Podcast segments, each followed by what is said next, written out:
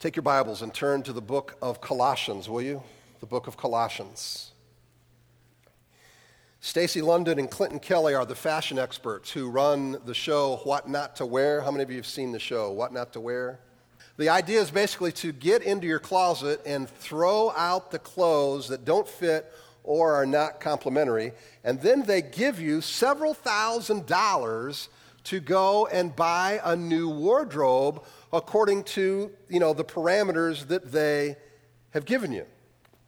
And the end of the show is how this individual has been transformed. There's a physical transformation as they now wear clothes that are what to wear. Now, there's another kind of transformation that takes place for us on the inside of a person. The Bible says this that therefore, if anyone is in Christ, he's a new creation. The old has passed away. Behold, the new has come. All this is from God, who through Christ reconciled us to himself and gave us the ministry of reconciliation. Chrysostom, who was one of the early great church, uh, early church fathers, said that when animals went on Noah's ark, they went out the same way that they came in. The crow came in a crow and left a crow. The fox came in a fox and left as a fox. The porcupine came in and left steel with his living arrows. And there was no substantive change to the animals. But then he said this Chrysostom said, Those who enter into Jesus Christ, who is our ark of salvation, they go in one thing and they come out something else. Totally transformed. And what Colossians 3, verses 12 through 14 does for us, it gives some definition as to what that transformation looks like. Let's stand as we take a look at our passage. Put on then as God's chosen ones, holy and beloved, compassionate hearts, kindness, humility, meekness, and patience, bearing with one another. And if one has a complaint against another, forgiving each other as the Lord has forgiven you. So you also must forgive. And above all these, put on love, which binds everything together in perfect harmony. So, Father, we ask that as we gather together, and as we consider your word, that we would allow your Holy Spirit to transform us, that there would be a supernatural activity in our own hearts as we humble ourselves, as we're honest with ourselves, as your Holy Spirit takes your word, applies it to our hearts, may there be change. And may you be honored and glorified, and may the finished product look like Jesus. This we pray in his precious name. Amen. You may be seated. Our passage today describes what life transformation looks like, and we spent some time talking about what the old life looks like in Colossians 3, verses 5 through 9. And now we move to this new life in Christ, where Paul provides some specific virtues that ought to be in place. And he, he says it in a way that he wants us to wear these virtues as if it's putting on some clothes. Now, it may occur to some that as we read a passage like we just read, that you might think that these characteristics are not evident in your life. And I would say this that there's a big difference between something not being evident at all in our lives and something in which we're in a season in which we're experiencing some disobedience. There's a difference in those things.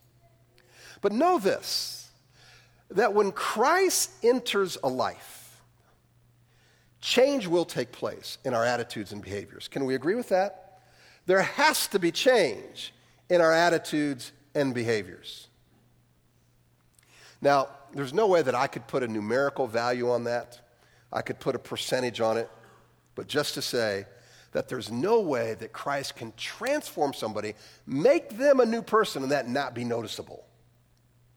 I love what Paul said in Philippians 1. He said, I'm confident of this very thing, that he who began a good work, he says, will complete it. It's a way of saying, is going to finish the job. Christ is going to do that. He finishes what he starts. There's going to be some changes. Now, for the true believer, who maybe has some doubts about their salvation, let, let me just offer a couple things to consider. Consider your genuine conversion to Christ, that moment when you trusted Christ. Consider the biblical promises where God enters into a, a covenant with his people uh, through the faith transaction when we trust Christ. Consider a quick inventory of the fruit that has been produced in your life in the past. And these are used to dispel any of those doubts about our salvation. You know, a child may doubt that they are really a part of their parents or that their parents love them, whether it's by birth or through adoption. Uh, my wife tells a story that as a child, she would put baby powder on her face because she was darker than her siblings and wondered if she even belonged in the family and wanted to, you know, whiten up her skin so that she could be loved or, and accepted. Not that she didn't have that, but we all go through those insecurities as a child. How are those dispelled? Well, a child uh, moves in a relationship with their parent, the parent reassures them, the parent loves them, and then their soul is quieted. In a similar way, the true believer can experience communion with God. Then, corresponding to that, there's fruit of his work in our life. Verse 12 says, Put on then, as God's chosen ones, holy and beloved. Paul says we're to put on certain characteristics. Like clothes, our life is to exhibit certain virtues. Even the Old Testament uses this kind of language. For instance, we see in Isaiah 61:10, I will greatly rejoice in the Lord. My soul shall exalt in my God, for he has clothed me with the garments of salvation. He has covered me with the robe of righteousness, as a bridegroom decks himself like a priest with a beautiful headdress, and as a bride adorns herself with her jewels. And then Job said, I put on righteousness, and it clothed me. My justice was like a robe and a turban. Now, it's not that in our own power we exhibit these virtues, you know, by the, by the force of our commitment. It's not that. But rather that we become so possessed with Christ, that so possessed with the mind of Christ in thought, feeling, and action, that he reveals his life through us. That's why earlier in the passage, Paul talked about having the, the knowledge, being renewed in the knowledge of Christ. Have that front and center. So what we're talking about here is a inward divine work of Christ that expresses itself outwardly. Now, we do well to notice that when Paul uses these words, God's chosen, holy, and beloved, he chose phrases that were used of the Jews in the Old Testament. Every one of those. And particularly, God's chosen. The Jew took pride in this, that they were chosen of God. But remember the context in which Paul is writing this now in Colossians that the Judaizers are here. These are ones who trumpet up all this need to follow these, and they, they prescribe to these Jewish customs that you have to follow if you expect to be you know, loved by God and want to be counted as one of the chosen.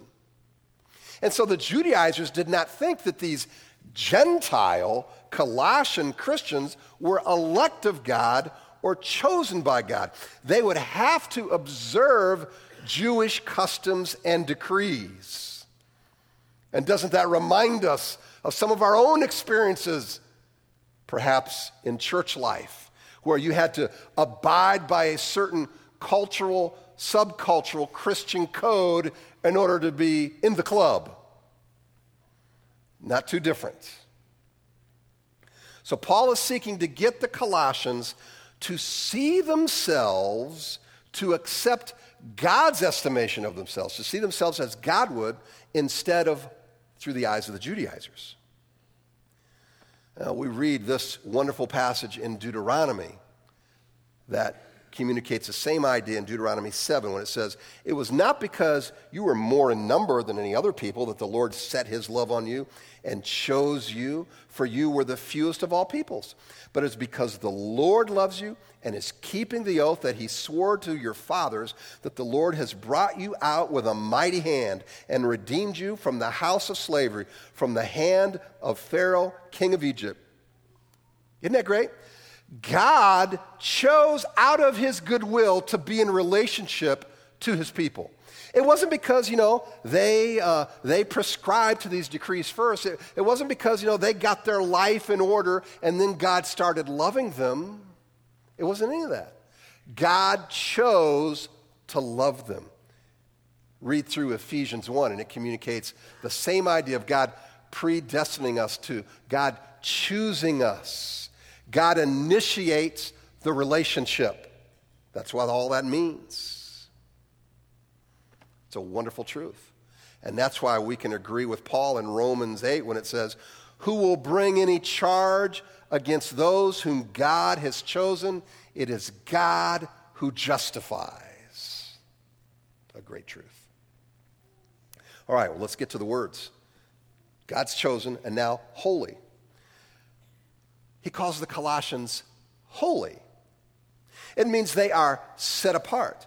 They are dedicated to God for his use, just like we dedicated these babies for their use. Now, that's not salvation for the babies, but the parents are, in a, in a, in a similar way, dedicating these babies. And when we come to Christ, we are dedicated to God for his use. Now, wouldn't it be weird that at a marriage, when a husband and wife say their vows, they dedicate, they separate themselves in that sense, they're holy for each other, set apart for each other's use. Wouldn't it be weird if after the vows are said, the groom takes off with the maid of honor? That would be rather odd, okay? All right? It's just as horrible, listen, it's just as horrible for a Christian to go off into the world and let their flesh run the show. And basically, they leave their covenant commitment to Christ in the dust. As believers, we are already holy, set apart for God, for His use. That's our name, that is our identity. The question is are we living in light of our reality of Christ in us?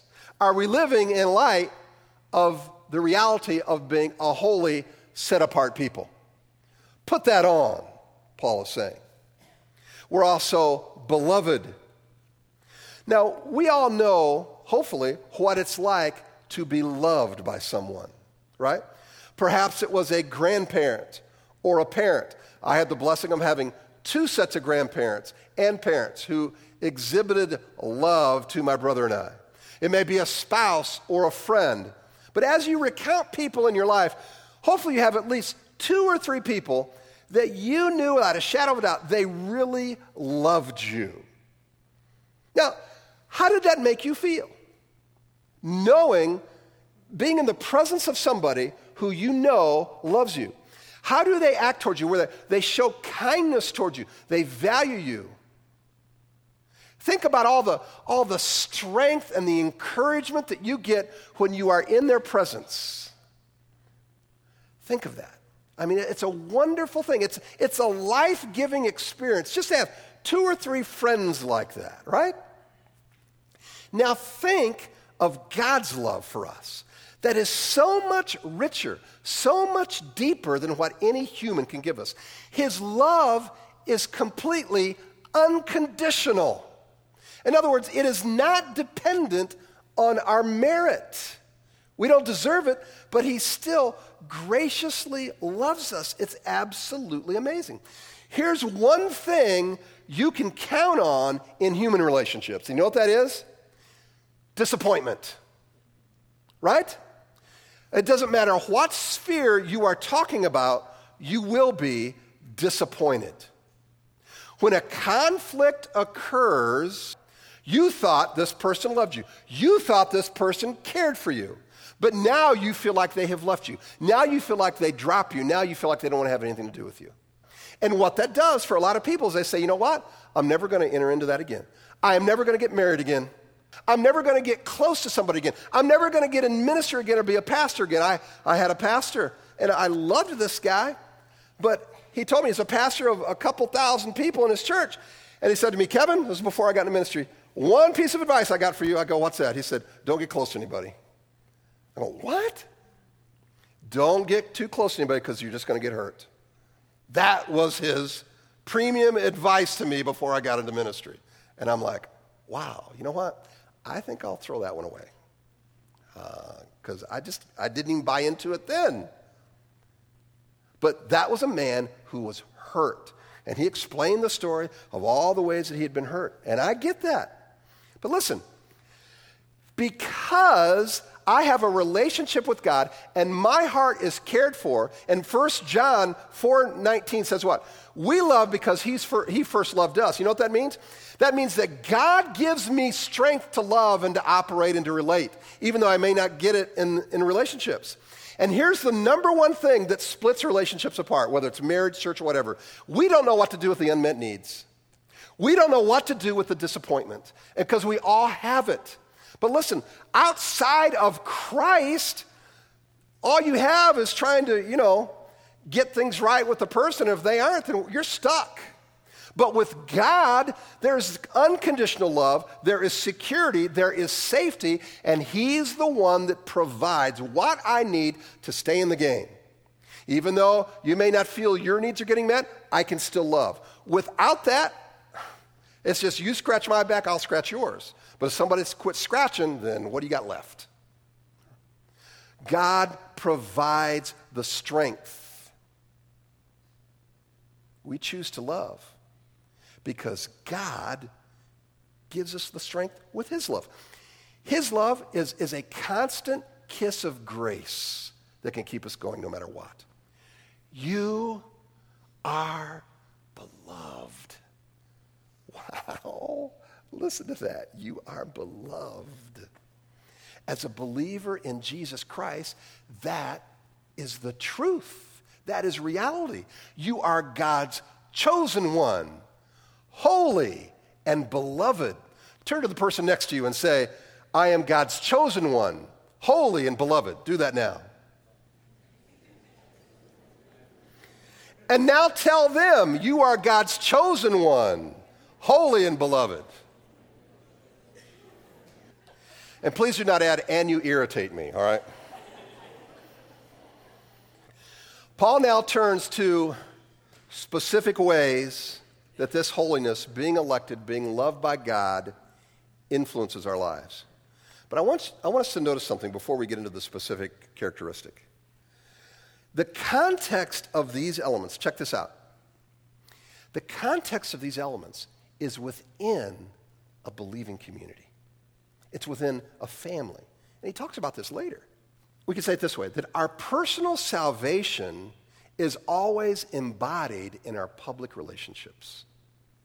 Now, we like to think I can separate this out. How tempting it is to think that these virtues would be much easier to just practice alone, right? But that's impossible. How much easier is it to think about compassion than to express it to others, right? I mean, how much easier is it to be kind when we are away from the people who hurt us, right? right? I mean, it would be far easier to put on humility and gentleness if we're not being bothered or irritated by somebody. But listen, that is not the way we grow. That is not the way we mature. The Christian life is not in a test tube, but the Christian life is in family conflict, it's in community issues, it's in church problems, it's within work struggles. The very things that some of us think keep us from practicing these virtues is the very thing that makes them possible within the conflict, within the issues, within the problems. Think about it. There's no way to really practice patience without conflict. There's no compassion without needs. When we choose to flee the problems, and we do this all the time, don't we? When we choose to flee the problems, instead of working through them, we short circuit the growth that God wants to give. Maybe what we need to do is just embrace this mess that we call community the family, the church, and others around us. And then we can just watch God do his best work. Well, let's look at the first virtue. He says, a compassionate heart. Now, the King James has an interesting translation of this, the Old King James, where it literally calls it the bowels of mercy. Now, there's a word picture, all right? The word literally refers to the stomach or entrails, all right? And it, it was a way of saying that this uh, uh, part of our new life in Christ, it, it's about having a deep, gut level feeling of sympathy towards others. Now, when Jesus and the New Testament writers came along, understand that compassion was not necessarily a culturally accepted notion. I mean, when people were sick or, or maimed or mentally challenged, there were little or no provisions made for them. People were indifferent to the hurt of others. And so along comes Jesus, and I mean, he starts introducing a brand new ball game compassion. Now, compassion is more than feeling sorry for someone. Compassion joins the feeling of sympathy with action. I can feel sorry for you and do nothing about it. I can feel pity. But listen, feeling sorry for you or, or, or, or, for somebody's pain is not compassion. When we are moved by somebody else's pain, we feel their situation so deeply that we express it in some kind of practical, outward action. That is compassion. Compassion is never void of the action. Now, what does that mean? How do, you, how do you do that? I like what John Perkins, who's an African American, and in his book, Let Justice Roll Down, tells about a time of some really dark, extended discouragement that he was experiencing. One, he was ill, and secondly, he was thinking about seriously giving up in the whole civil rights era. And then he wrote this about a woman who showed him compassion. He says this Dr. Roberts was one of the few white persons I had contact with at that time. And she, well, she met me on the level of my humanity and not just on the theological level preferred by so many church folks. I love that. She met me on a human level and not on a theological level. He's saying that this woman treated him like a human being, regardless of his theology, regardless of his color, regardless of his politics, regardless of sexual proclivity. All these things that we sometimes put as, as qualifications before I'm going to express compassion. There is no other qualification needed other than being human. People do not have to follow our moral code, our politics, or our faith, even, to be a recipient of compassion. Think of this. Think of the PR problem much of the church has because of the lack of compassion with, for instance, the gay community. We think somehow, some way, to show compassion is to, is to approve of the lifestyle. I don't know why we make such a connection, but we're just showing compassion because somebody's a human being. And you love them as such, and you show them respect as such. And we get on our high horse. It might be a person who's doing something else wrong that we deem as wrong. It doesn't fit in our moral code. But you show compassion. It was something that was completely demonstrated in the life of Jesus. But it's something we need to think about whether we're putting on compassion. You know what? If you have no real friends of a different political persuasion, no one from a different faith, or maybe even with an atheist that's a friend. No one who's a friend from a different sexual proclivity. No friends from a different worldview. Perhaps you need to take a real close look if your compassion faucet has been shut off. And you need to begin to look at people once again as human beings and not worry about whether they're qualified just think of the pride and arrogance in such a statement, as if somebody has to be qualified. The great British journalist Malcolm Muggeridge interviewed Mother Teresa. She said this when she was asked about what people really need. Mother Teresa, it's not very often things they need. What they need much more is what we offer them. In these 20 years of working amongst the people, I have come more and more to realize that it is being unwanted that is the worst disease that any human being can ever experience. Wow. May it be said of us in this room that in the contact that we have with other people, they always know that they're wanted, that they're valued as human beings. I mean, how can we do any other? And yet we want to make sure we set the record straight. We want to make sure this person gets the what for because by God they need to hear the truth. Compassion will go a long way. They really can't hear you speaking anyway because you're yelling. They really can't hear you anyway because it's obvious to them you don't give a crap. We have to care first. When we express compassion, then maybe they might ask for some advice. You know, listen, I'm a pastor. My wife says I should have been a lawyer. That was not a compliment, all right? I like to give my opinion.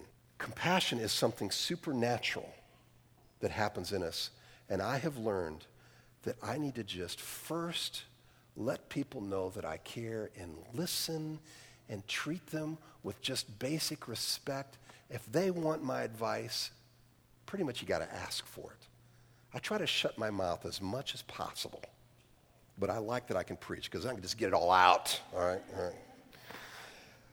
Okay, Jesus perfectly modeled this, right? This compassion. And it's the kind of compassion that Mother Teresa and John Perkins spoke about. Jesus looked over the city of Jerusalem in Luke 1941, and he was so moved with compassion. Remember what he did? He wept. He wept. It didn't stop there. In Matthew 9:36 we see again that when he saw the crowds he had compassion for them because they were harassed and helpless like a shepherd without a sheep. You know what? He didn't leave it there. What did he do? He gave his life as a ransom for many. The very people that rejected him, he gave his life for them. Come to me, all who labor and are heavy laden, and I will give you rest. Take my yoke upon you. Learn from me, for I am gentle and lowly in heart, and you'll find rest for your souls. For my yoke is easy and my burden is light. He was moved with compassion and he acted. He did something. He didn't just feel sorry for them, it came out in practical ways. Again, in Matthew 14 14, when he went ashore, he saw a great crowd. He had compassion on them and healed their sick. In Luke 7:13, when a woman's son died, he felt compassion for her and he said, Do not weep. And what did he do? He rose her son from the dead. In, in Matthew 15:32, then Jesus called his disciples to him and said, I have compassion on the crowd because they've been with me now three days, have nothing to eat. I'm unwilling to send them away hungry, lest they faint on the way. He fed them. Real compassion is always moved to act. As a church, when we see needs and God moves us to show compassion, we act. Can we meet every need? Of course not. We can't do that as a church. You can't do that as an individual. God gives us wisdom in how we move, but we do something. We act. It's the heart of the Christian to live in light of their new life in Christ to show compassion. You know what? It's the heart of the life groups who begin today to know the needs of those in your group and to act to move to meet those. It's the heart of our church as we view our community and we respond in practical ways. And this weekend, it's good to recognize it was also the heart of those during 9 11. When they saw need, and here's a story that maybe you didn't hear before about how people were moved with compassion. Check this out.